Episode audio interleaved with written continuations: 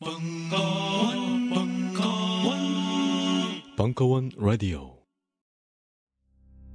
미술, 문학, 건축, 사상, 영화 전 분야를 발라버리는 본격 예술사 강의.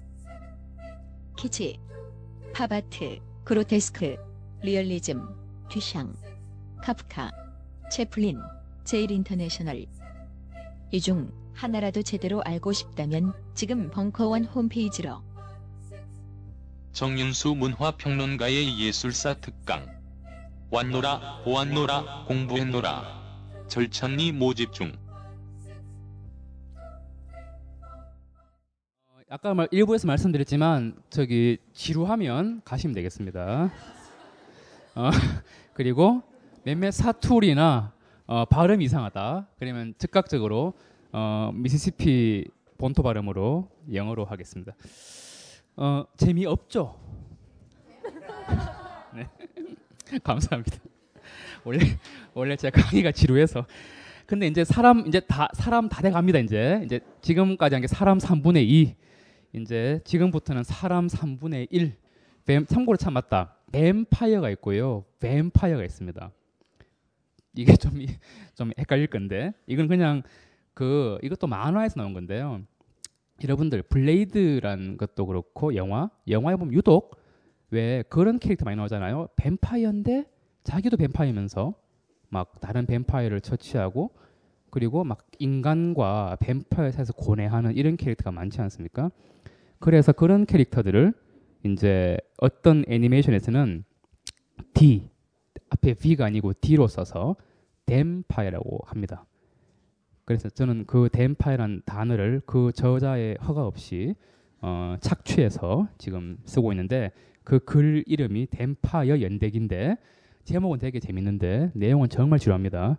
여러분들 저는 대부분이 우리 현대를 사는 사람들은 항상 생존 생존이냐 삶이냐에서 갈등하는 댐파이어라 댐 댐파이어라고 생각하고 있고요. 그거를 고민하지 않고 그냥 어? 막 심지어 어, 얼마 전에 이건 딴 얘기입니다. 이거는 뭐 편집하십시오. 얼마 전에 뭐 종편에서 녹음 녹화를 했는데 어떤 분이 이러더라고요. 아니 우리가 돈을 왜 버는데 돈을 모으는 이유가 자식 물려주려고 돈 버는 거 아니냐 이런 얘기 하더라고요. 근데 이 말에 다 동의해. 그래서 아 역겹다. 근데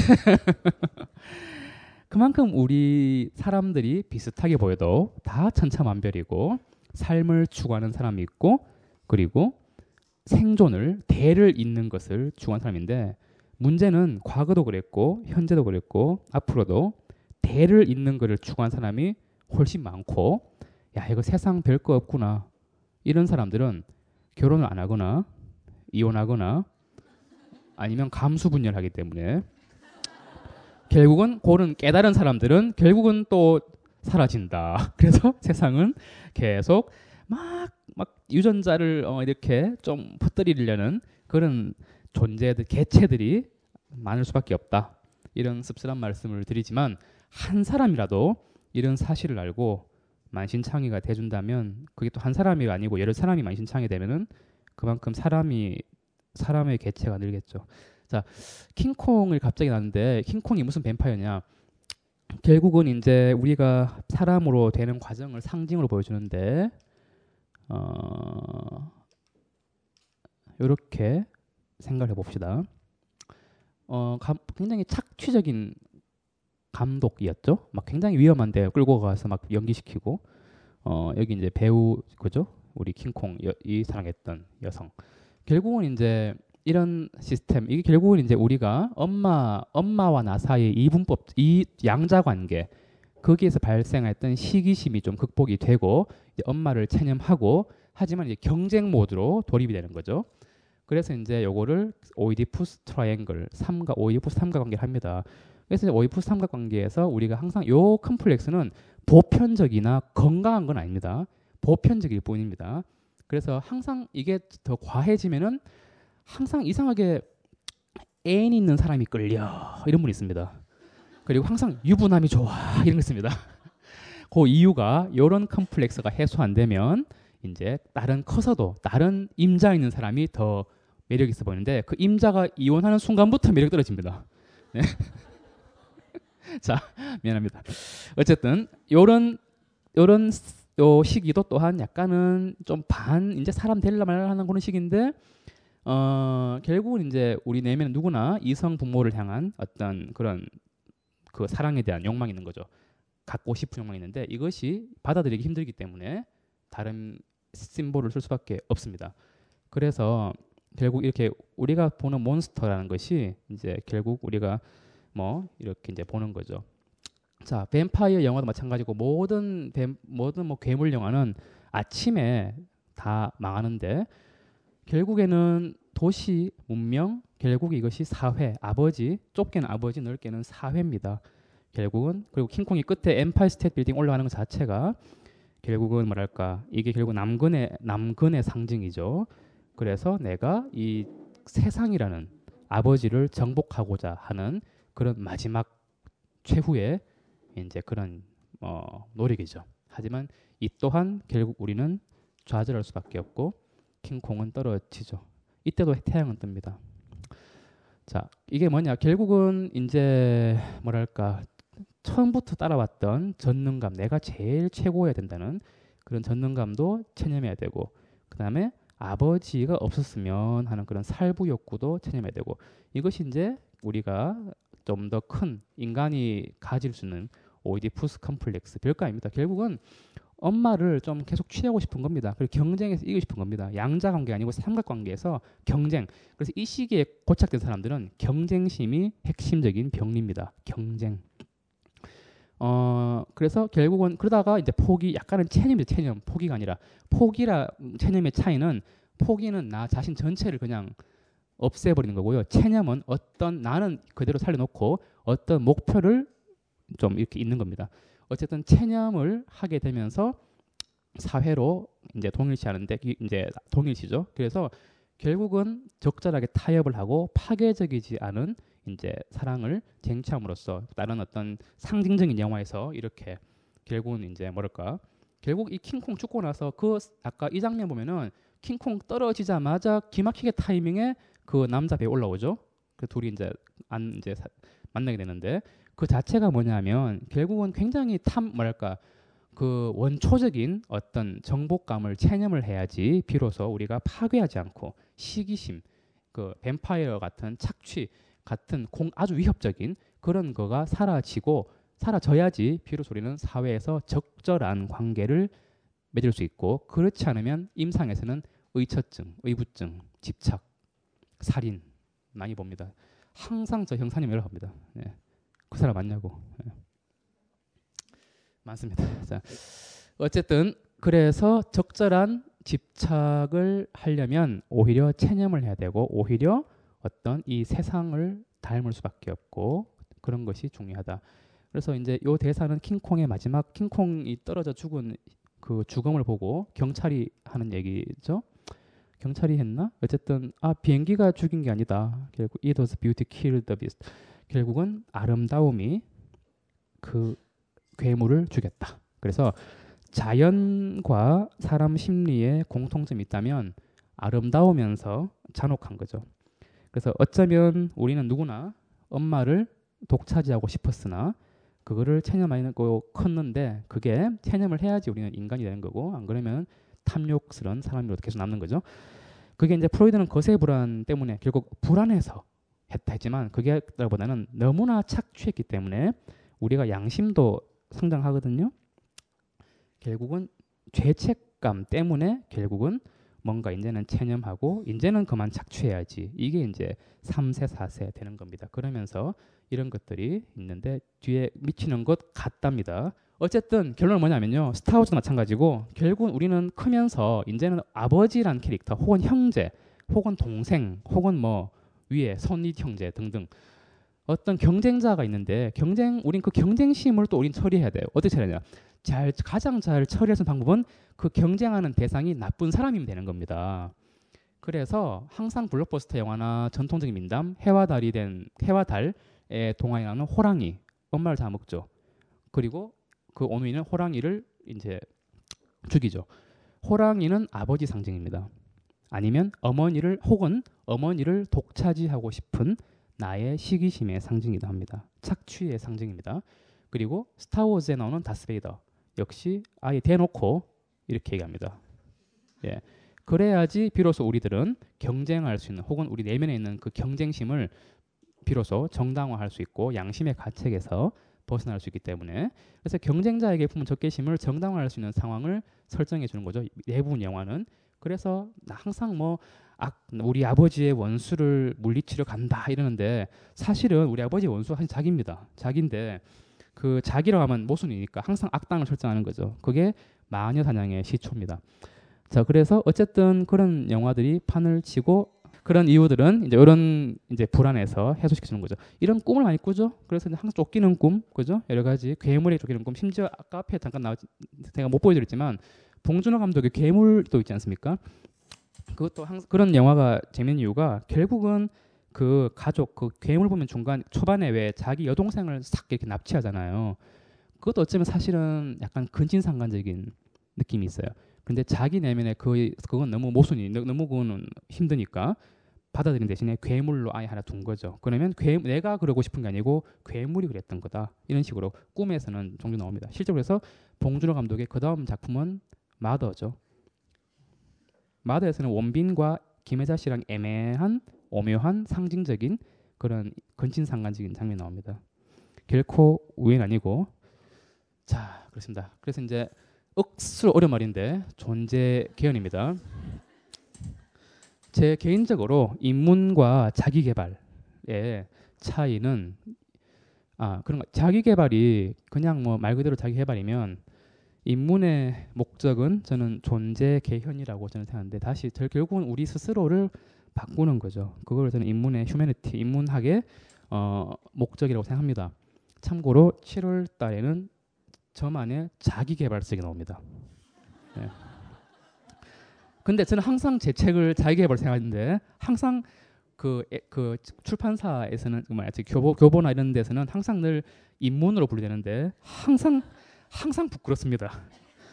저는 그냥 자연과학 하는 사람일 뿐인데 어쨌든 자 이 아바타는 여러분 다 보셨겠지만 어 이제는 자 인간이 되려면 우리가 아까 같은 그런 여러 가지 감정도 다 좀 이제 소화시켜내야 되고 감정도 극복해야 되지만 또 한 가지 마음의 구조가 제가 늘 두 가지다 그랬죠. 마음 내부에 갈등이 있다면 마음을 싸고 있는 껍질이 있습니다. 그 껍질이 견고해져야 되는데 아까 잠깐 얘기했던 거짓 자기 잠깐 나왔죠. 엄마를 엄마한테 인정받고 싶은 나랑 진짜 나랑 두 가지다 그랬잖아요. 그래서 거짓 자기가 놔두면은 결국은 이게 왜 생기냐면은 결국 엄마한테 적절한 반응을 못 받아가지고 결국 정말 멘붕이 될까봐 존재의 불안이라는데 쉽게 말하면 멘붕입니다. 멘붕을 안 방지하기 위해서 하나를 만들었습니다. 만들어서 살아간 거죠. 그래서 이 주인공은 해병대 군인이었죠.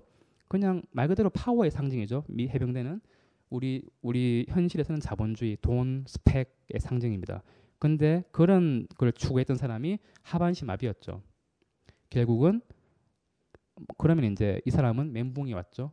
왜냐? 이 시대는 힘이 최고인데 힘을 못 쓰는 거니까 불구죠. 그러다 보니까 이 사람은 굉장히 삶의 의지를 잃고 맙니다. 그래서 뭐랄까 하지만 이때 우리가 필요한 것이 바로 이런 부분인데 우리가 결국 막 요새 굉장히 이런 얘기 많이 하잖아요. 날시시즘, 날시즘 한데 늘 말씀드리지만 자기애성 항상 뭐 셀카 찍고 저기 뭐죠? 그 SNS 그죠? 예, 트위터 같으면 그나마 괜찮은데 어 네? 왜요? 갈수록 어, 특정 상호를 말하기 뭐 하나 어, 갈수록 그 다른 거 많잖아요. 앨범 같은 것도 있고 어, 무슨 마카오 이야기도 있고 마카오 이야기가 제일 힘들어요. 늘 잘 지내 친구들 다 잘 지내. 뭐 부산 해운대에서 보면 또 되게 또 비싼 음식 많아. 와인 뭐 그런 거 항상 좋은 것밖에 없죠. 비교 등등 이 얘기 왜냐면은 항상 우리는 SNS가 그런 근데 장단점이 있는 것 같아요. 어쨌든 간에 그렇게라도 함으로써 노출하고 자신의 어떤 결핍을 반응을 그럼 피드백이 오죠. 야 부럽다 뭐 등등 오잖아요. 그런 걸로 남을 남의 어떤 시기나 남의 수치심을 착취해서 자기의 껍질로 만드는 거니까 그런 분들이 명품 사 입고 이런 것들이요. 사실은 자기 진짜 자기를 사랑할 수 없는 것이 자기애성 인격의 핵심입니다. 그래서 이런 부분들은 바로 수치심, 쉐임 때문에 그런 건데 결국은 수치심이 고통스러우니까 자꾸 나를 포장하게 바쁘고 그러니까 우리 내면을 다지기보다는 스펙, 타이틀, 뭐 대학 실제로 그래서 대학을 원하는 대학 못 갔거나 원하는 직업을 직장을 기업을 못 갔을 때 막 실제로 약간 조증이 돼서 오는 분이 있거든요. 우울증 말고 그 왜 그러냐면은 조증이 결국은 물론 생물학적인 베이스가 있지만 사실은 조증의 핵심은 바로 이겁니다. 수치심. 수치심이란 시그널을 못 견디는 겁니다. 그러다 보니까 내가 더 과대해지고 정말 잘난 사람이 돼야지. 그래서 막 이렇게 막 돈도 막 쓰고 합니다. 조증 때.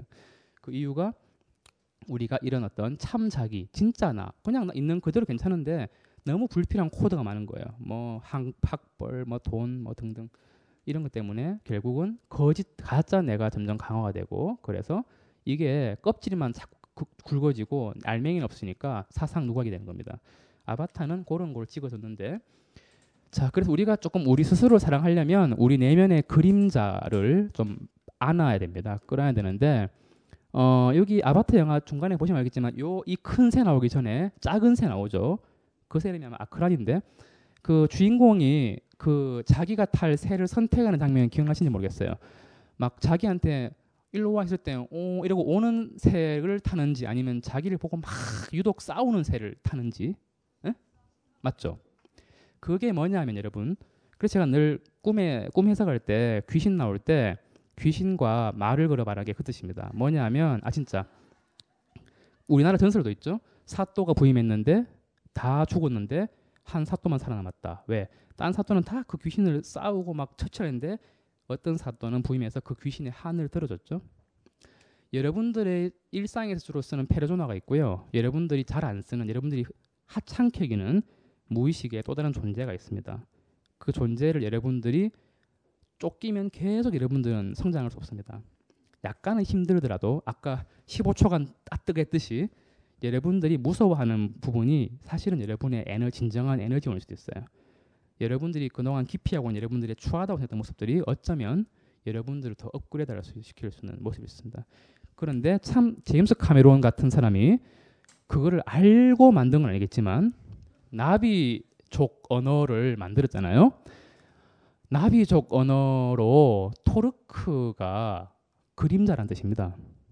그런데 그림자는 칼융 분석 심리학파에 따르면 shadow라 그래가지고요.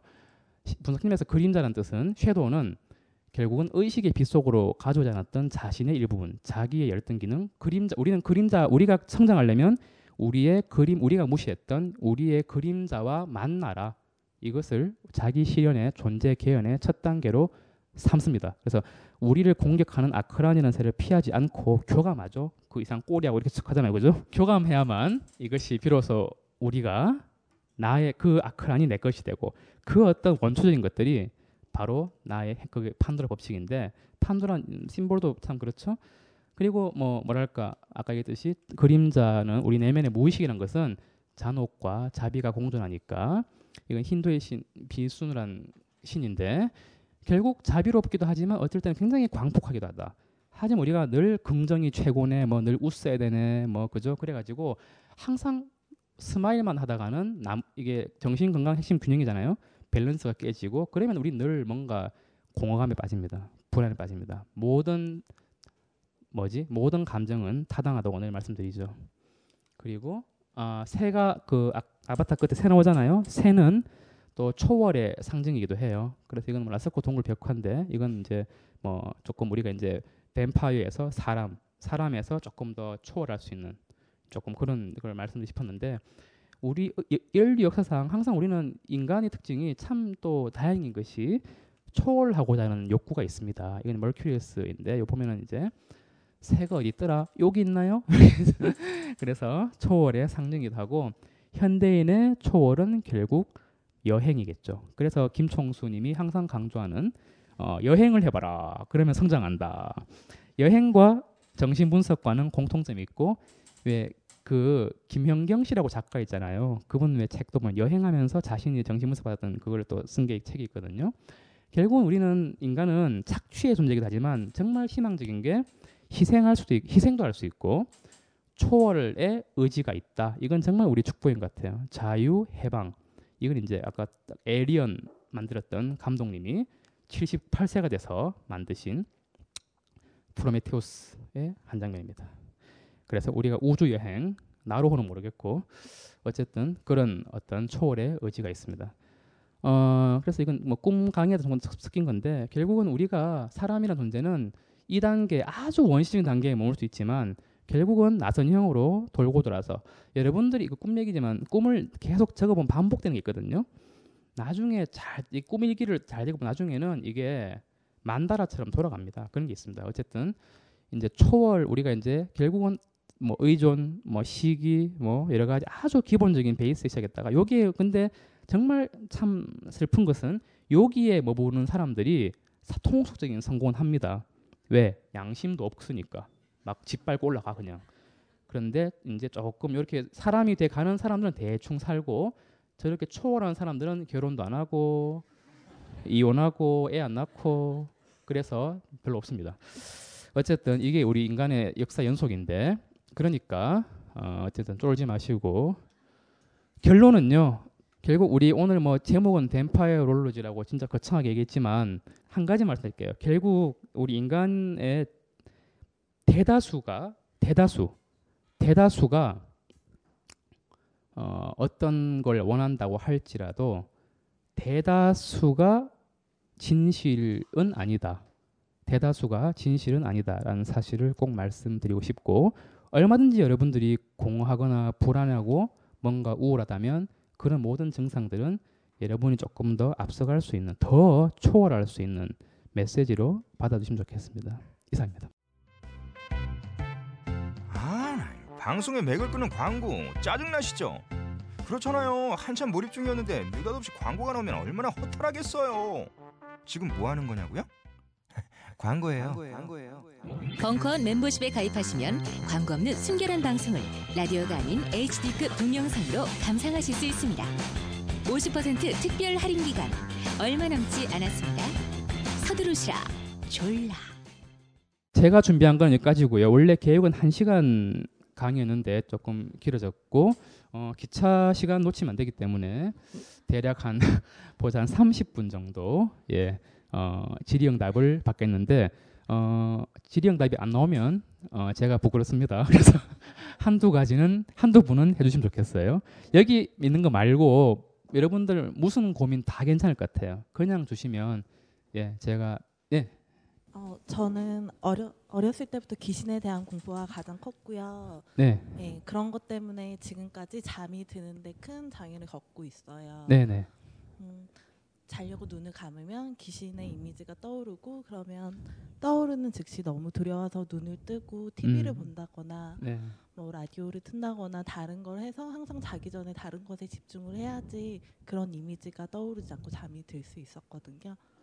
그리고 뭐 음. 어렸을 때부터 혼자 이제 일곱 살 때부터 혼자 잤는데 그때도 문을 열어놓지 않으면은 잘 수가 없었고 어렸을 때부터 본 그런 귀신의 이미지들이 아직까지 굉장히 강렬하게 남아 있어서 그런 게 저의 그런 심리적인 문제와 관계가 있는지 궁금합니다. 중요하죠. 반복적인 꿈은 그만큼 의미가 있고요. 그만큼 그 아까 얘기했듯이 귀신이 만나길 원한다는 뜻이에요. 꿈에 나타난 게 아니고요. 꿈에 나타난 게 아니고 그러면 그런 네. 불안이 있다? 자기 전에 자려고 눈을 감으면 아, 귀신의 이미지가 떠올라요. 그죠. 예. 같은 거예요. 그래서 이제 여러분들 참 참고로 의학적으로 어, 자기 전에 자기 전에 뭐 환청이나 환시나 아니면 깨고 나서 환청이나 환시는 정상입니다. 그건 건강한 걸로 미리 정, 이제 정신과 의학 상식으로 아시면 되고요. 어, 가, 지금 같은 경우는 당연히 그건 뭐 좀 정서 불안인데 그걸 유독 이제 그런 느낌이 든다면 반복적으로 든다면 꿈이 아니어도 관계 없고요. 여하튼 뭔가 ghost ghost phobia라고 합니다. 유령 공포, 귀신 공포라는데 그런 느낌을 가진다면 뭔가 귀신이란 건 결국은 우리 내면의 부정 내가 내가 스스로 부정적이라고 일컫는 감정들이 있을 겁니다. 그래서 본인 내면에 어떤 감정들을 내가 억누르고 있거나 내가 해리하고 있는지 대부분은 여성분들 같은 경우는 뭐 해결할 수 없겠지만은 보통은 뭐 아까 얘기했던 시기심이나 경쟁심 혹은 뭐 나의 어떤 초라한 열등감 이런 것들이 주로 모체가 될 수 있거든요. 그래서 그게 어렸을 때부터 그랬다면은 뭐 집안 분위기라도 조금 떠올려 본 좋을 것 같기도 해요. 하여튼 뭐 꿈 얘기도 재밌고 예 그렇게 말씀드리고 싶어요. 하여튼 일단은 정상적이나 그게 반복이 된다면 어떤 본인이 어 조금 더 떠올려 보셔서 나의 인격의 하나로 오히려 만드는 어떤 좋은 또 재료가 될 수도 있어요. 예, 또 다음 분또 계신가요? 예, 예. 반복적으로 어릴 때부터 지금까지 어, 같은 꿈을 꾸는데요. 네. 근데 오늘 뱀파이어 시간 일단 꿈. 자, 괜찮나요? 좋습니다. 예, 꿈이 제일 빠르니까. 네 네. 예. 꿈 꿈속에서 네. 제가 여러 뭐 가족 친구들이랑 이렇게 있는데 네 네. 뭐 제가 잠깐 자리를 비운 공포 영화 시리즈 어, 얘기처럼 그렇긴 한데 아, 갔다 온 사이에 누군가에 의해서 다 이렇게 죽었어요. 제 저랑 같이 있었던 지인들이 그리고 음, 저는 숨어 있고 그리고 그걸 죽였던 뭐 살인범이든 그 사람이 이제 그때부터 저를 계속 쫓아오기 시작하고 저는 계속 도망을 가거든요. 네네. 그런 추격처럼 계속 심리적으로 음. 쫓기고 음, 다행히 꿈속에서 제가 죽지는 않아요. 음. 근데 항상 그렇게 이제 쫓겨서 누군가가 나를 죽이러 오는 꿈을 음. 좀 반복적으로 계속 꿨던 것 같아요. 음. 왜그 가지 여쭤볼게요. 지금 집에 형제가 어떻게 되시는 지? 남동생 하나 있는데 같이 네. 살진 않고요. 네. 혼자 독립해서 살고 있어요. 어, 그 그래요. 어떤 뭐 항상 그래서 공포 영화가 유행하는 거거든요. 80년대 때는 막 슬래셔 무비 그래서 지금 말씀하신 게 영화랑 똑같죠? 뭐 13일 금요일 아 그 세대가 아니구나. 하여튼 13일 금요일부터 해서 굉장히 그때 있었어요. 80년 초에. 그래서 그 꼭 뭐 일곱 여덟 명의 티네이저들이 어디 가요. 어디 가는데 꼭 한 명씩 죽어. 죽어 나가고 꼭 여자 주인공만 살아. 그게 뭐냐면요. 사실은 어 결국은 그러면서 그것도 일종의 사실은 성장 영화인데 그게 그렇게 왜 그렇게 우리가 무서워서 보느냐죠. 대부분 지금 이렇게 말 질문하시는 분처럼 막 막어막 공포 영화 잘 보세요 혹시?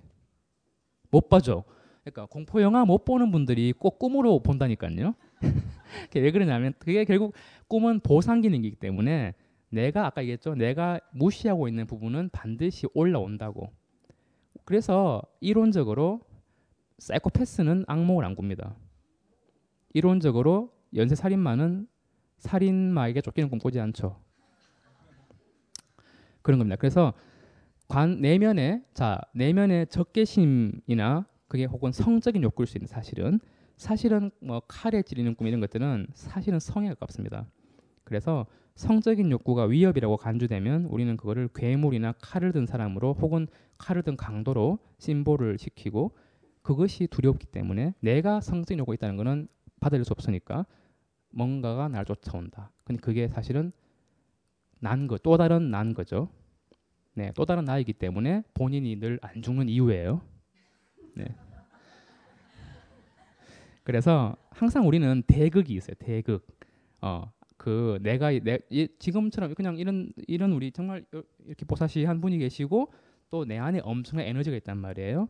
그래서 그 에너지를 쫓을 게 아니고 쫓, 막 도망갈 게 아니고 나중엔 싸우든지 아니면 너 왜 따라오냐 꿈에서 한번 물어보세요. 근데 이렇게 제시하면은 안 될 것 같죠. 또 돼요. 시- 신기한 게. 실제로 딴 영화 비유할게요. 저기 라이프 파이 혹시 보셨어요? 음, 그 영화 보셨다면 이해될 겁니다. 라이프 파이 왜 저기 배가 이제 침몰해가지고 어떤 구조선에 이제 소년이랑 호- 뭐 오랑우탄, 뭐 호랑이, 벵갈 호랑이 가잖아요. 그런데 다 벵갈 호랑이랑 소년이랑 계속 막 이렇게 대치 상태로 가죠. 그러면서 나중에 호랑이도 먹이도 주고 뭐 결국엔 상생하고 하는데 끝은 아시죠, 여러분? 여러분들 꿈에서도 동물들이 많이 나올 겁니다. 뭐 막 동물과 싸우기도 하고 그 특히나 김어준 총수는 맨날 뭐 곰하고 싸우고 이기고 이러는데 여튼 결국 우리 결국 우리 정신 치료 목표가 감정을 달래는 거거든요. 뭐 아까 그래서 그 테이밍 그러니까 기, 길들이던 말을 뜻의 테임이라는 말 쓰긴 한데 결국은 동물을 잘 길, 그러니까 뭐 길들이는 것과 우리 내면의 어떤 아, 킹콩 같은 혹은 뭐 아까 전에 뭐 살인마 같은 어떤 그런 에너지를 잘 다뤄 나가는 거 그게 이제 우리의 과제고 그러려면 일단은 만나야 돼요. 겁내지 말고 그죠? 라이프 오브 파이처럼 벵갈 호랑이랑 잘 만나고 아바타에서 이크란 새랑 잘 교감하듯이 그 왜 쫓아오는지 한번 잘 물어보세요 나중에 꿈에서 예 다음 질문 받을게요 예, 예. 네 어, 어, 강의 잘 들었는데요. 네네. 그 지금 각 그 개인들의 뱀파이어적인 마인드를 설명했다 그러면 그 네. 뱀파이어 피 빠는 사람 피를 빠는 사람에 대한 마, 마음을 말했다면 사람은 누구나 이렇게 부모가 된다든가 음. 아니면 실은 제가 오늘 여기 왔을 때 1층에서 김호준 총수를 봤거든요. 그러니까 음, 네네 사람- 다리던가요? 예, 그냥 여전히 그러시더라고요. 네. 어떻게 보면 사람들은 네. 그 사람 그 영웅 영웅을 기다린다는 마인드도 네. 피 빨리 피 빨고 싶은 사람을 기다리는 거라고 생각이 들거든요. 음. 만약 자기 자신이 그 대상이 될 수가 있잖아요. 내가 피 빨림의 대상, 내가 착취의 대상 착취의 대상이 됐을 때 네. 그럴 때의 사람의 마, 마음은 어떻게 해야 되는지 아니면 다, 완전히 단절할 수는 없으니까요. 그럼요 예, 또 단절할 수는 없고 또그 어떻게 보면 사랑한다는 것 자체도 누군가에게 내 피를 빨리겠다는 음. 가, 그 감수하겠다 피 빨린 것도 감수하겠다 그런 마인드니까 네 그런 것들을 어떻게 이제 감내하기 위해서는 어떤 마음을 가지고 있는 게 가장 중요한 건지 아니면 음. 또그 사람들의 심리는 어떠한 건지 그러니까 그 수업 내에서 가장 중, 그 궁금한 거였고요. 그리고 네네. 개인적으로 두 번째 주, 궁금한 건 이게 첫 번째 질문입니까? 예, 예. 네네 예. 어 1-1, 1-1-3 있었고 예, 아또 이거 저 2- 개인, 개인적인 네, 질문인데 네네. 친구 중에 배 배가 아프면 나 위압인가 하는 막 그냥 오바해서 하는 아 건강 염려증이요? 예. 음. 그 친구한테는 네. 안 뒤져 하고 그냥 하는데 그 친구가 삐지거든요. 그런 아, 그런 그 친구한 안뒤저는 you are not 뭐 you are not you will not die 이런 거죠? 예 그냥 죽지 아, 않는다. 네네. 예. 그 친구한테 나중에 어떻게 얘기하면 좋은지 막 아. 머리, 머리 아프면 나뇌뭐 뇌암인가 그러거든요. 아, 네. 흔히 뇌 종양이라 하죠. 예. 예, 예, 네, 네, 네. 그 친구한테 어떻게 말을 해야 되는지 그게 아. 질문입니다. 근데 두 가지 전혀 뜬금없는 질문인가 두 가지가 어, 서로 유기사실은 관계가 있어요. 건강 염려증은 제가 아까 안 팔리는 책, 그 변기책에서 얘기했지만 건강 염려증은 또 다른 멘붕의 변화를 알립니다. 20대, 40대에 주로 오는데요. 자, 건강의 염려, 내 마음속에 암이 있을 것이다. 혹은 내 머릿속에 지우개 이런 영화도 있잖아요. 뭐 치매에 걸렸을까? 이런 분들. 사실은 내 몸속에 암덩어리가 있다고 걱정하게 된다는 분들 또한 마찬가지. 아까 아까 말씀하신 질문 주신 살인마가 날 쫓아와요 하고 똑같습니다. 귀신이다 똑같습니다. 단지 귀신 살인마에서 암덩어리 바뀐 것뿐입니다. 그래서 그분은 흔히 건강 능력 있는 분들은 되게 착한 분들이에요. 그 역시나 막 평소에 즉흥적이고 막 할 거 말할 거 다 하는 사람들은 별 절대 안 걸립니다. 늘 꾹 참고 있고 자기가 잘못 자기가 전혀 잘못한 거 없으면서도 막 죄책감에 시달린다든지 분노도 제대로 이제 서, 분노에 서툰 분들 그래서 저는 그 암덩어리를 암덩어리 성분을 저는 항상 말씀드리는데 딱 성분 분석하면 딱 두 가지예요. 분노와 죄책감의 믹스처예요. 항상 착한 사람들의 딜레마가 뭐냐면 내가 화를 내야 될지 아니면 미안해야 될지 그거를 구분 못해요. 그럴 수밖에 없는 게 대부분 인간관계는 둘 다 같이 있거든요. 근데 그거를 굳이 구분을 하니까 문제인 거예요. 그냥 내가 화난 부분도 있고 그죠 가까울수록 내가 화날 수 있는 거는 화난 부분도 있고 또 내가 미안한 것도 미안한 것도 있거든요. 근데 그 감정 처리가 제대로 안 되면 이게 딜- 두 가지가 상극이니까 결국에는 이거가 그대로 쌓이는데 적체가 되면 내 마음 속에 뭐가 있는데 이게 뭔지 모르겠는 거예요. 그러면 흔히 사람들은 암 자신에게 암이라는 저주를 내리죠. 그러면 자신은 죄책감에서도 자유로울 수 있죠. 왜? 나는 말기 나는 병에 걸렸으니까. 나는 속죄할 수 있는 거예요. 암에 걸렸으니까. 그래서 속죄의 의미가 있고 그 다음에는 또 내가 암에 걸렸던 이 때문에 이런 것 때문에 약간은 적개심의 방출, 간접적인 편도 되겠죠. 그 다음에 첫 번째 질문 되게 많았는데 어, 착취 그거는 결국 가치관의 문제죠. 여러분들이 유전자의 노예로 살든지 아니면 유전자와 공생하든지 아니면 초월에 살든지 그건 여러분들의 선택인데 만약에 어, 가장 만약에 정말 인간답게 살겠다라고 하신다면 제가 늘 비유하는 오스카 와일드의 왕자와 제비를 추천해 드리고 싶어요. 왕자와 제비 결말이 어떤지 다 아시죠? 음, 왕자도 죽 뭐야 왕자는 원래 동상이니까 그렇지. 왕자는 보석이 다 빨리고 제비도 나눠주고 죽죠. 사람들은 제비가 왜 죽는지 모릅니다. 그리고 다크나이트도 마찬가지. 배트맨이 혼자 참 저기 속된 말로 뺑이 치고 했는데 실컷 뺑이 쳤는데 끝에는 이제 검사가 영웅이 되죠. 그래서 제가 늘 말씀드리는 것이 영웅의 진정한 영웅은 만신창이가 되는 거예요. 생채기 하나 안 나고 뭐 하려니까 아무것도 안 됩니다. 그래서 여러분들이 댐파이어로 사느냐, 뱀파이어로 사느냐, 인간으로 사느냐. 인간으로 살려면 결국에는 인간의 희생이 반드시 필요하고요. 희생을 각오해야 되고 희생도 그냥 뭐 보복을 위한 희생 이런 거 말고 정말 인간의 존엄은 유지하면서 희생을 하는 거가 제가 늘 얘기하는 바입니다. 질문 시간이 좀 남은 관계로 한두 분만 더 받을까요? 네. 예. 한두 세 네 분이 되네요. 예. 예, 네, 네. 자, 예. 예. 예. 자, 아인츠 즈바이. 예. 네, 안녕하세요. 저 선생님 강의 잘 들었고요. 예, 예. 어, 어, 저 같은 경우에는 특별히 요즘에 뭐 쉴 수 있는 시간이 없이 네. 매일 이렇게 숨바, 숨가쁘게 이렇게 매일이 돌아가고 있고 이제 착취를 당하는 것인지 뻔히 알면서도 음. 달려야 되는 상황이고 음, 네. 그런데 또 한편으로는 제 스스로 그 집단 내에서 선발됐다는 그 기분의 뿌듯함도 오케이. 있거든요. 그거 키 포인트예요. 예, 예, 그래서 네네. 이런 상황에서 제가 어떤 태도나 어. 음. 마음을 가져야 정신 건강에 도움이 되는지 정말 중요해. 방금 아까 뿌듯한다 얘기했죠, 그죠? 그거거든요. 그 저기 착취 당하는 것 뻔히 알면서 아 맨날 직장 그만 때려쳐야지 하면서도 계속 가는 분이 있습니다. 첫 번째는 분노의 정당화예요. 뭐냐면은 우리는 항상 누구를 씹어야 되거든요. 만약에 사장이 내두고 착해, 그러면 누구를 씹지? 첫 번째는 분노 정당화인데 이것보다는 사실은 두 번째 더 핵심인데요. 자, 피약적인 사람, 극단적인 예로 그매 맞고 사는 아내, 이 지금 별로 없. 지금은 매 맞고 사는 남편이 많아요. 하지만 과거만 해도 매 맞고 사는 아내가 많았, 어, 많았습니다. 근데 매 맞고 사는 아내가 맨날 이혼한다 하면서도 이혼을 안 하고 계속 살아요. 왜?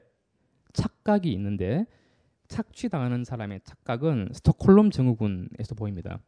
그 테러범하고 같이 있었는데 스톡홀름에서 테러 있었는데 그때 이제 테러범에 잡혀있던 사람들이 나중에 점차 테러범에게 동화가 되죠.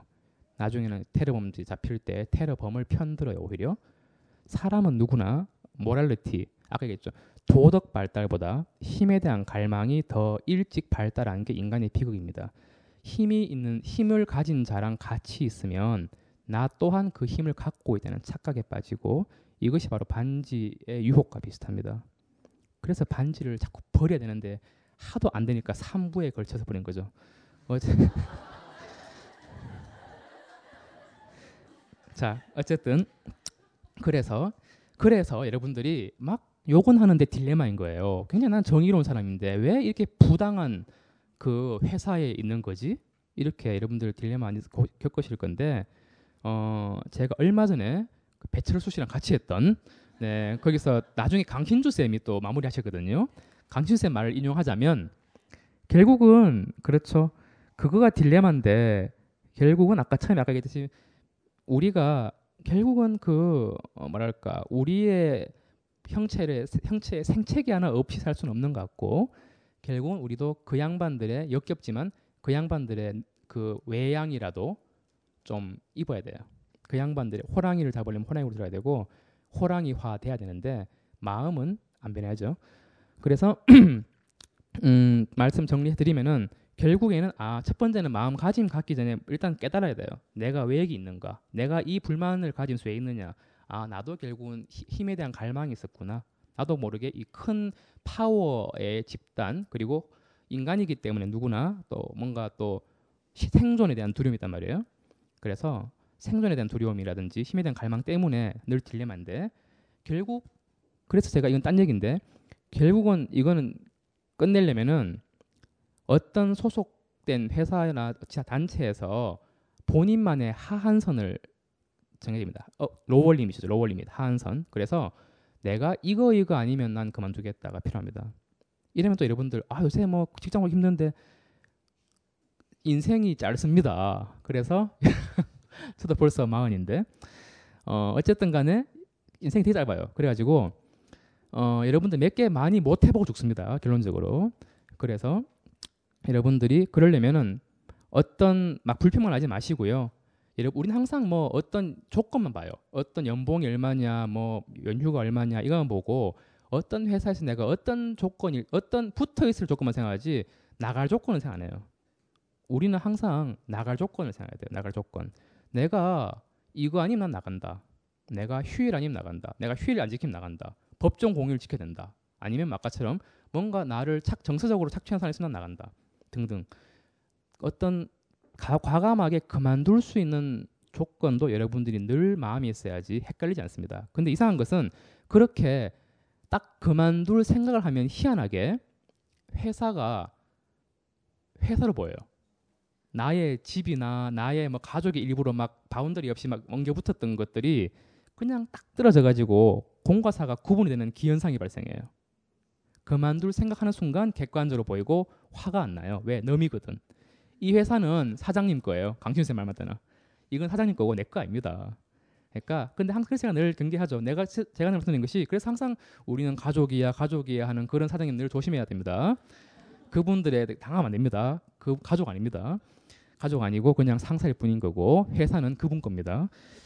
그래서 항상 경계를 정하고 기준을 정하고 그 다음에 아 근데 이, 그, 그, 그 전부터 깨달아야 될 것은 내가 나도 힘을 공유하고 싶은 뱀파이어 근성이 있었구나.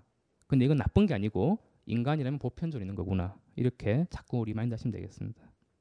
예, 또 딴 분 또 질문 주시죠. 저는 지금 자영업을 운영하고 있는데 네. 지금 음, 대학 생들 정도 되는 청년 아이들이 저희 집 대부분 이제 아르바이트를 이루고 있거든요. 아, 예, 예. 근데 저는 그 전에는 이제 오랫동안 어, 건축 설계 사무실에서 이제 일을 하고 있었는데 처음으로 이제 직원을 관리하고 하다 보면서 지금 말한 대로 실제로 착취라는 느낌이 드는 거예요.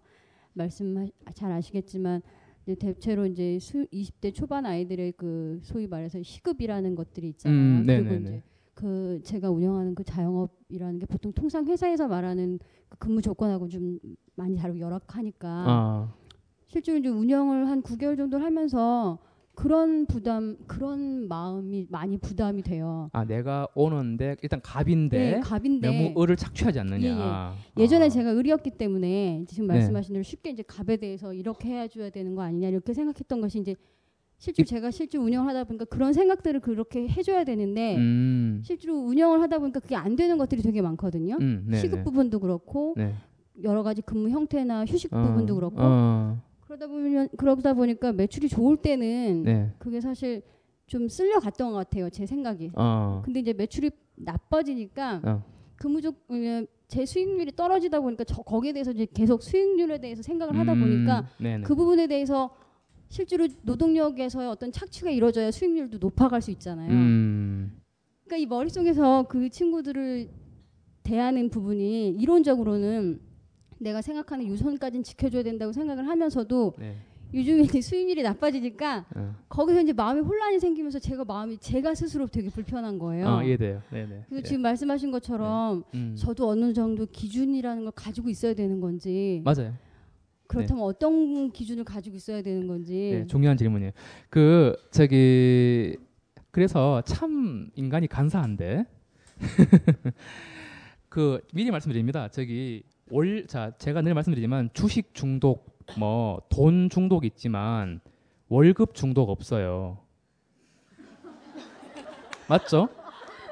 어 갑은 아실 거예요. 갑이 되면 압니다. 뭐냐하면 인간의 보상 중독, 인간의 중독 심리가 비정기적으로 비정기적인 액수가 들어오면 중독이 되기 쉽습니다. 주식이 그렇죠? 배팅하면 얼마인지 몰라요. 불확실해. 그게 막 보상 회로를 자극합니다. 기간 인터벌도 언제 뭐가 올지 몰라요. 그래서 기간도 불규칙한 데다가 수입이 불규칙하면 거기에 노예가 되기 쉽습니다. 월급은 매달 25일 딱딱 들어옵니다. 그래서 월급은 중독이 안 됩니다. 반면에 그 불규칙적으로 들어오는 자극은 뭐 어떤 자극이든 간에 중독이 됩니다. 이거를 연애에 응용하면 밀당이 됩니다. 네. 여튼 자 그래서 어 이거를 아신다면 일단은 그 아까 반지의 노예가 되기 쉽다는 거 그죠? 그런 걸 일단 늘 경각심을 가져야 되고 어 참 그래서 아까 말씀 나눴듯이 이것도 결국 가치관의 선택인데 어 저 같은 경우는 일단 저도 이제 을에서 갑으로 이제 한 3년 됐는데요. 저는 아예 그분 일단 일단은요. 일단은 정말 그 뭐랄까 저는 정말 가족 논리 절대 그래서 만약에 뭐 조금 좋아서 뭐 어떤 분이 뭐 뼈를 묻겠다 이러면은 여기는 묘지가 아니다 이렇게 얘기하는데 네. 무조건 존엄이 첫 번째로 저는 봅니다. 제 개인적인 가치관입니다. 무조건 그분들을 존중, 인격 존중 첫 번째고 그 다음에 그분들에 대한 어떤 뭐랄까 수익 그러니까 저는 이건 그냥 뭐랄까 제 입장입니다. 그냥 제 입장인데 그냥 저는 일단은 그분들의 어떤 그 수익은 당연히 하고 저는 제- 저가 저는 손해를 보거든요. 사실은 손해도 아닌 것 같아요. 그리고 정말 이게 비즈니스가 정말 너무 막 무너질 것 같다. 그렇다면 저는 솔직히 얘기할 것 같아요. 사실은 오픈하고 이렇게 상황인데 어떤 좋겠냐. 이래서 양해를 구하고 선택권을 줄 것 같아요. 나는 이렇게 운영할 건데 어떻게 생각하느냐. 대부분의 저는 저는 은- 늘 싫었던 게 뭐냐면은 막 우유부단한 태도 있잖아요. 왜 갑들의 우유부단한 태도. 막 제대로 말해주든지 막 이것도 저것도 이상한 거 있잖아요. 그런 거 제일 싫은데 딱 잘라서 말해주면은 을들이 제일 듣기 편하겠죠. 그러면 을의 선택권을 을들이 그러면 자 이런 회사 조건이면은 을이 그만둘지 안 그만둘지를 알 수 있고 근데 그것도 기분 나쁘게 할 것이 아니라 정말 인간적 평등하게. 저는 그렇게 좀 하는 편인데 어, 왜 그런지 모르겠는데 많이 그동안 바뀌었어요 직원들이. 여하튼 저는 그 저는 참 잘해주고 있는데. 여하튼 그거는 어, 저도 한계가 있고 일단은 그래서 결론 내리면은 일단 존중은 우선순위죠. 우선순위. 일단 돈의 어떤 그 자극 중독의 원리부터 좀 아시고요. 그 다음에 본인이 이제 뭔가 돈이 먼저냐 아니면 내가 이 그리고 사- 결- 결국은 그래서 삶에 대한 가치관이 조금 더 올라가야 돼요. 이걸 얘기하려면 그래서 본질적인 물음을 하셔야 됩니다. 예. 그래서 조금 뭐 자꾸 이 스케일이 커지는데 뭐 결국은 이제 뭐랄까 본인 정말 이제 정말 제대로 지내고 싶다면 진실만큼 좋은 게 없더라고요. 너무 답답하시면 얘기하십시오. 그리고 웬만하면 다 도와줍니다. 예, 물론 아니 그러니까 그리고 선택권 주는 거죠. 이런 상황인데 어떻게 하겠느냐라고. 그죠? 좋잖아요. 뭐 하라고 한 것도 아니고 그냥 난 이런 상황인데 예를 들어서 너무 안 좋은데 어떻게 빨간 날 나오면 안 되겠니? 라든지 아니면 나는 빨간 날을 나와야 빨간 날 얘기해 일해야겠다. 어떻게 할 거냐라고 시간 주는 거예요. 정 힘들면 그러면 이분이 그러면 이분 존중하면서 선택을 이분이 할 수 있잖아요. 그러니까 이분이 그만둔다. 그래도 서운해하면 안 될 것 같아. 그죠? 그건 그분의 초이스니까. 그래서 너무 감정적으로 할 필요가 없고요. 그냥 대신에 갑들은 항상 딱 세팅을 해서 얘기를 해야 될 것 같아요. 그래서 의리 선택할 수 있지. 우유부단하면은 그리고 막 정에 기대고 괜히 막 사람을 죄책감을 주게 만들면 저는 그건 반대로 봐요. 예, 너무 길었네요. 자, 한 분 다음 분. 네, 네. 예. 예, 말씀. 네, 네. 예, 예. 아 제가 고민이 아직 정리가 다 안 돼서 네, 네. 좀 횡설수설할 것 같은데 네, 이해해 뭐라고요? 주시고요. 네, 네, 네. 일단 질문을 간단하게 드리면 아니 무릎 꿇지 마시고 예, 예, 예. 네, 예, 예, 예, 예, 예. 그냥 안 어, 옆에 의자 없- 없습니까? 네, 네, 예. 네, 네. 네. 그 일단 질문부터 딱 먼저 드리면 네. 그 매 맞는 아이의 심리 변화 과정이 좀 아. 궁금하거든요. 근데 매 많은 아이의 심리 변화. 예, 그러니까 그 제가 어제 책으로 막 이렇게 조사를 해봤는데 네. 정확히 그 심리 변화 과정을 밝히고 있는 책을 잘 모르겠더라고요. 어. 그래서 그러니까 심리학서적으로 이렇게 네. 개론서는 좀 읽었었는데 젊을 20대 때요. 근데 제가 이걸 왜 궁금해하냐면 음. 2년 전에 부모님이 돌아가셨는데 한 1, 2년 동안 죄책감이 굉장히 심했어요. 음, 네, 네. 근데 그러면서 이제 이 김현철 선생님 강의를 벙커, 그 팟캐스트 방송으로 들으면서 네. 아, 죄책감이 분노를 가장한 그 아, 감정이라는 많이 그 드리죠. 말을 듣고 그걸 힌트 네. 삼아서 네. 그러니까 사- 생각을 해보니까 어. 제가 이제 가족이란 울타리를 잃고 싶지 않아서 음. 어머니 어머니의 사랑을 잃고 싶지 않아서 네. 그, 그 과거를 미화하고 기억을 날조하고 있었더라고요. 음. 그래서 어머 그래서 이제 요즘에 하는 거는 어머니에 대한 분노가 굉장히 강하게 있다라는 걸 알고 이제 알게 됐는데 네. 그 요즘에 이제 분노와 죄책감 사이를 좀 오고 가고 있어요. 근데 근데 그 죄책감이나 어머니에 대한 그 연민이 연민의 감정이 사라지지 않는 이유는 어머니가 굉장히 많이 제가 울려고 하는 게 아니라 지금 가슴이 떨려서 커피를 너무 많이, 많이 마셔가지고요. 음, 네, 괜찮아요. 예, 예, 예, 예. 좀 예, 네, 네, 이해해 예. 주시고요. 미친 게 아니고요. 그래서 어머니가 어릴 때 굉장히 많이 맞고 자랐거든요. 그, 음. 그러니까 외할아버지에게 채찍으로 맞을 정도로 그러니까 공부를 못한다는 이유로 채찍으로 맞았대요. 기둥에 묶여서. 에휴. 그래서 학대인데요, 그, 학대? 네, 그래서 음. 그러니까 어머니 같은 경우는 저희 엄마 같은 경우는 첫째, 둘째 언니는 굉장히 많이 때렸는데 저는 이제 막내고 그래서 저는 한 번도 때린 적이 없으세요. 음. 근데 그 이제 심리학적 그런 걸 보고 아니면 제 이후에 이렇게 스스로 분석을 해보니까 어머니가 약간 나르시스트였던 것 같기도 하고 그러니까 자기 연민이 굉장히 강하셨어요. 그러니까 음. 유머 감각도 굉장히 뛰어나신데 한탄이나 하소연이 굉장히 강하시고 모든 걸 아버지 탓으로 돌리고 막 이런 가정이 있었거든요. 물론 음, 아버지가 네네. 또또좀 파탄을 많이 저질렀고요. 그래서 어머니가 나르시스트였고 막, 그러니까 막 저는 아주 어릴 때부터 그, 그 어머니를 계속 구해야 한다, 지켜야 한다라는 그런 강박관념이 있었거든요. 근데 그게 나중에 보니까 어머니가 나르시스트나 어떤 피해자 규정을 음, 함으로써 네. 계속 자, 정, 정신적으로 저를 착취했던 것 같다는 생각이 음, 들어요. 네네.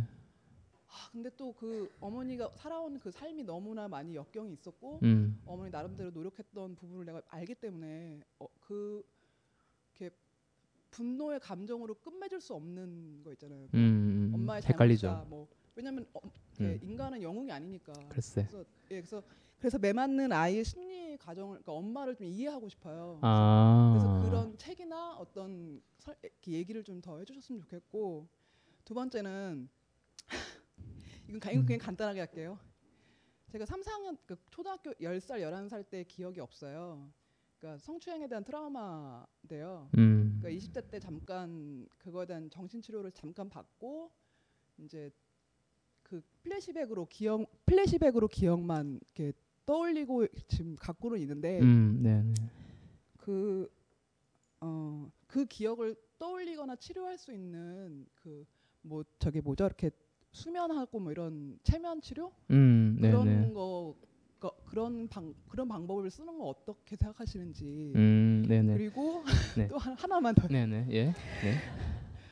제가 한 한 살 때 잠깐 입양이 됐다가 왔는데 그 한 몇 달 안 되는 시간 동안 입양이 됐다가 다시 돌아왔어요. 근데 음. 그한 살 때의 그런 경험도 어머니에 대한 감, 그 감정, 그러니까 유아기의 심리 발달에 어떤 영향을 미칠 수 있는지 음, 중요하죠. 그리고 그 기억을 혹시 떠올리는 방법이 있는지 아, 네, 네. 이렇게요. 예, 예. 그 근데 말씀 주신 게 다 예, 저기 질문이 괜찮습니다. 스- 거꾸로 할게요. 저기 일단 사실 우리 정신과 의사끼리 얘기인데 거의 대부분은 하- 돌전에 다 결정 나버려요, 사실은. 대부분의 방향은. 그래서 좀 약간 씁쓸한데 그 다음에 이제 후천적으로 조금 이제 일단 타고난 기질이 있고 그 다음에 거의 아까 얘기했듯이 뭐 0에서 1세, 2세 사실 키워 아이 키워 보시면 돌만 지나도요 눈치 빤하거든요. 네 맞아요. 그래서 우리가 생각하는 한 살과 일, 실제로 아이 한 살과는 좀 차이가 있고 감정 기억을 굳이 떠올릴 필요는 저는 없다고 보는데 어 그 뭐랄까요 저기 그 다시 이제 거꾸로 올라가서 뭐, 스- 뭐 트라우마 트라우마의 치료는 제가 늘 얘기했듯이 뭐 직접 이렇게 통합이죠. 결국 해- 그 우리는 항상 잊고 있었다 하는데 잊는다는 걸 이제 의학에서는 해리라는 표현을 써요. 해리 쉽게 얘기하면 술 먹고 피는 건 키는 거죠. 그래서 해리 현상은 되게 저기 막 드문 게 아니고 흔합니다. 여러분들 특히나 감정을 잘 억압하는 분들이 특히나 술 먹고 막 난폭해지잖아요, 그죠? 그리고 막 성적으로 이렇게 억압하는 분들이 막 술 먹고 잃어보니 모텔이네 이런 분 있는데 어쨌든 그게 뭐냐면요. 결국에는 우리가 우리 욕구를 이제 통합하지 않고 멀리 할수록 오히려 술이나 여러 가지 다른 걸로 인해서 결국은 그 에너지가 더러 더 어둡게 우리를 지배한다는 거죠. 그래서 결국 그 트라우마 기억, 감정 기억을 굳이 떠올릴 필요는 없지만 그런 어떤 시간 아주 안전한 시간 공간에서는 어떤 그런 트라우마에 대한 치료가 있기도 합니다. 제가 늘 얘기하는 왜 그 안구 운동 요법도 그렇고요. 그다음에 여러분도 지금도 알 수 있지만 팔을 교차해 가지고 그죠? 양 이렇게 양쪽 번갈아 가면서 토닥 토닥하는 거 있지 않습니까? 양측 자극법이라 하는데 뭐 그렇게라도 이렇게 그 기억을 떠올리면서 이렇게 한한 10분 정도, 5분 정도 이렇게 번갈아 가면서 해주는 것만으로도 도움이 되는데 이런 이렇게 하는 치료가 있어요. 있다는 거 말씀드리고 어, 첫 번째 질문이 어, 첫 번째 질문을 어, 제가 지금 해리하고 있습니다. 뭐였죠 첫 번째 질문이? 네, 네, 네, 네, 네. 네. 아 어머니. 네, 네, 네, 네, 네. 아 최근 그 제목이 약간 좀 그런데 어, 저 굉장히 중요한 책이요. 개 개로 길러진 아이라는 책이 있습니다. 개로 길러진 아이.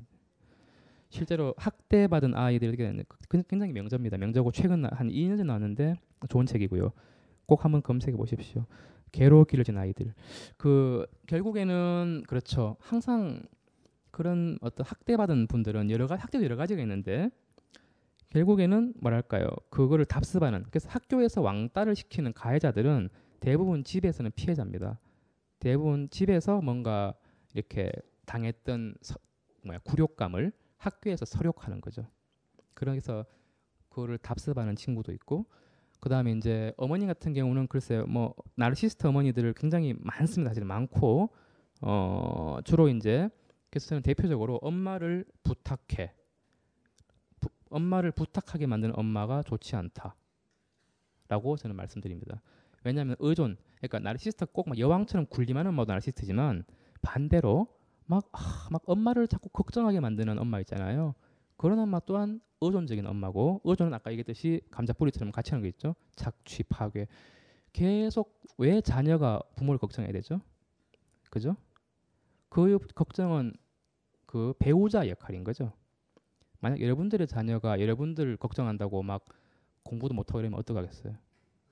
저 같으면 필것 같아요. 이놈 미쳤나 이게 그런데 그거는 우리 와이프가 그럴 거다 그런 거죠. 그래서 그렇게 자꾸 오해하게 만들고 그게 이제 상호 의존인데요. 이제 그런 상호 의존하게 만드는 것도 이제 자기애성 인격의 한 유형이라는 거 말씀을 드리고 싶네요. 결국은 뭐 맞아요. 분노 지금 아까 뭐 이미 돌아가신 분이기라서 좀 그렇긴 하지만 이제 그것도 사실은 근데 그것도 애도죠. 그죠? 그 사실 지금 이렇게 어머니 얘기를 꺼낸 자체도 애도예요. 2년 넘었다면서요.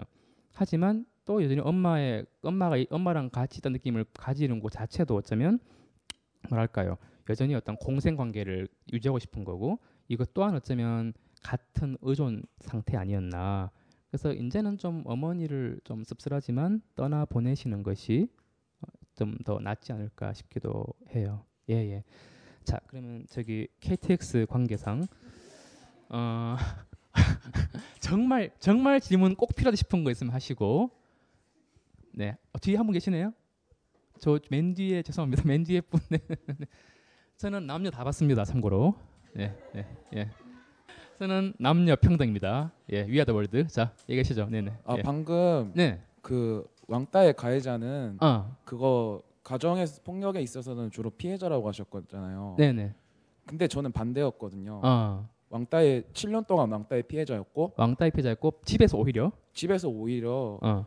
남들이 나름 말하는 유복한 가정에서 자랐고 네? 남들이 어. 다들 유복하다고 말하는 가정에서 자랐고요. 어, 예, 예. 지는 저는 지금 대학교 1학년인데 네. 재수도 했고 재수도 했어요. 어. 근데 나름 전교 최상위권이라고 하는 성적도 받았고 음. 재수를 해서 의대도 들어가서 다 성공은 했어요. 오, 예, 예. 근데 제가 사실 제가 저에 대해서 저는 절대 만족하지 못하는 성격이거든요. 음. 근데 그거를 생각을 해보면은 제가 그 왕따를 당하던 기간에는 네.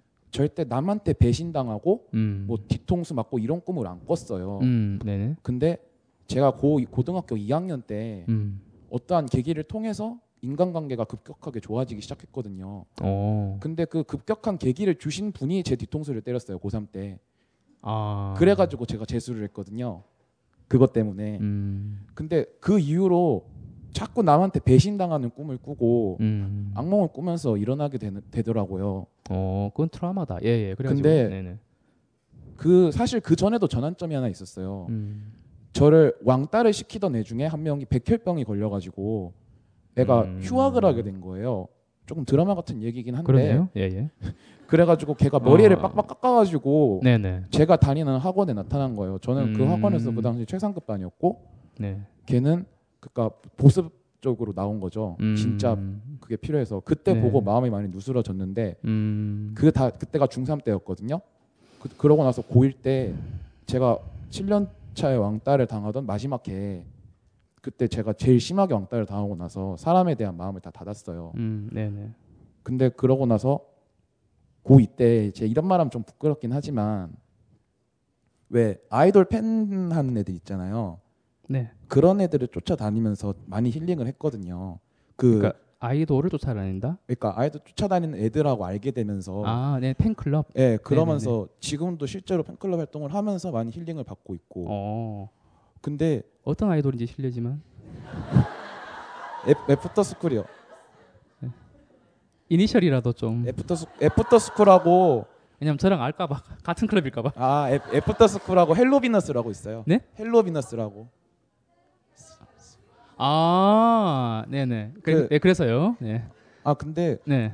그래가지고 요즘 자꾸 배신당하는 꿈을 꾸는 거예요. 아, 근데 그게 그 옛날에 백혈병 걸렸던 애도 나오고 그죠? 심지어는 네. 제가 지금 그 팬클럽 내에서도 좋아하는 애가 있어요. 여자애가. 음, 네. 걔가 배신하는 꿈까지 꾸는 거예요. 음. 그러니까 그 트라우마에서 절대 벗어나지를 못하겠는데 그거에 대해서 벗어나는 법을 알고 싶고 네. 그리고 그 이거는 진짜 추상적인 질문일 수 있는데 제가 7년 동안 왕따를 했던 애 주- 했, 그러니까 했던 애 중에 한 명한테 문자가 왔더라고요. 너무 미안하다고. 그 과- 왕, 아, 왕따의 가해자가 그 지금 가, 질문 그, 주신 그 중에 거의 3년 반을 저를 왕따시킨 애가 있어요. 어. 제가 초3 때부터 고1 때까지 왕따를 당했으니까 네네. 같은 동네 살면서 음. 진짜 실제로 자살 시도도 한 30번 넘게 했고 지금 진짜 질문 주신 분께서 네 음. 제가 많이 했고 네네. 자해도 해봤을 정도로 예, 예. 저희 어머니 아버지는 다 모르시지만 음. 아마 이걸 들으시면 기절 초풍하실 거예요. 음, 임명철이 됩니다. 네. 근데 네. 그 가해자한테 문자가 왔더라고요. 자기 제 과거를 용서해 달라고. 어. 과연 제가 걔한테 용서를 해 만약에 음. 제가 해준다고 그러니까 군대 가기 전에 이렇게 문자가 왔더라고요. 네. 만약에 용서를 해준다고 보내면 제가 과연 얘를 용서를 해줄 수 있을 거라고 보시는지도 알고 싶어요. 음. 근데 질문들이 어 되게 좋아요 진짜 아니 웃을 얘기는 아닌 것 같고 진짜 좋은데 요 얘기는 안 그래도 끝 질문으로 참 괜찮은 것 같습니다 먼저 용서를 말씀하셨죠 제가 늘 말씀드리지만 용서는 그 사람의 죄를 사는 거는 절대 아닙니다 그거는 이제 신이 할 수 있는 거죠 오직 오직 신만이 죄를 사는 거고 사람이 할 수 있는 용서란 거는 결국은 그 상, 나를 괴롭혔던 상대 또한 나약하고 아까 얘기했던 정말 뱀파이어 같은 정말 그런 허점 많은 존재다라는 걸 인정하는 것이 인간이 할 수 있는 유일한 용서고요. 한 가지 더 붙인다면 우리가 용서를 한다는 것은 또한 떠나보낸다는 컨셉이 또 포함되어야 됩니다. 지금 그 사람과 심지어 이건 더 폭넓게 적용해 본다면 어릴 때 엄마한테 맞았어요. 어릴 때 누구한테 맞았어요? 커서 그 사람과 그 사람한테 사과를 받는다고 우리는 쉽게 용서가 안 됩니다. 왜? 이미 과거의 그는 없기 때문입니다. 현재 그 사람이 살아 있어도 그거는 딴 사람이지. 그죠? 어릴 때 나를 괴롭혔던 그때 그 애는 아니란 말이에요. 그래서 용서는 인간의 나약함을 인정하는 것과 그 다음에 애도 과정. 결국은 살아 있지만 과거의 그를 떠나 보내는 거가 우리가 인간이 있는 용서라 생각합니다. 그건 되게 중요한 얘기고요. 그다음 배신 당하는 꿈을 많이 꾼다는 거는 두 가지 의미 있는데 첫 번째는 그 말 그대로 우리는 항상 반복 강박이라 그러죠. 우리가 트라우마를 자꾸 이렇게 어, 이렇게 반복 꿈에서라도 경험함으로써 그 트라우마를 정복하려는 심리가 있고요. 두 번째가 중요한데 그게 하필 나를 왕따 시켰던 사람이 백혈병 걸렸다. 이게 참 딜레마인 거예요. 사실은 제가 늘 얘기하는데 트라우마의 첫 번째 스텝은 바로 구분입니다. 구분. 내가 화날 거는 화를 내야 되고 그 사람이 백혈병에 걸린 거는 전혀 별개인데 우리 심리는 약간 애매해가지고 뭔가 우리가 미워하는 사람이 나쁜 일을 당하면 꼭 내 때문에 그런 것 같아요. 그래서 배신당하는 꿈은 저희 분석학에서는 처벌몽 그렇게 합니다. 자꾸 내가 뭔가 죄를 졌다고 생각하는 거죠. 그래서 꿈에서 배신을 당함으로써 그때 당했던 것도 자꾸 반복적으로 함과 동시에 나의 어떤 품어 내가 속으로 품었던 그런 어떤 잘못된 죄책감을 이제 그렇게 자꾸 아까 건강염려 암 걸렸다는 식으로 자꾸 이제 어? 꿈에서 죄를 속죄를 그렇게 어, 배신 당함으로써 하는 거죠. 그래서 정리하면요. 그 백혈병에 걸리신 것 사건과 본인이 나돌림 당한 거는 별개다라는 걸 자꾸 떠올리셔야 될 것 같고요. 그 다음에 어, 팬클럽 활동 열심히 하시면 되겠습니다. 마치겠습니다.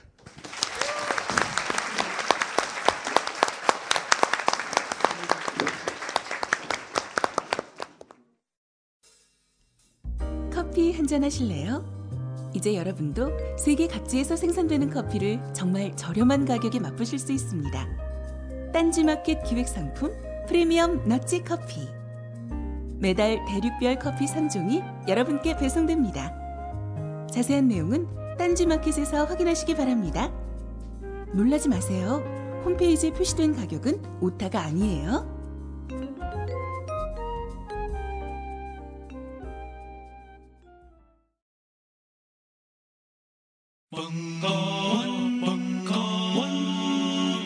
벙커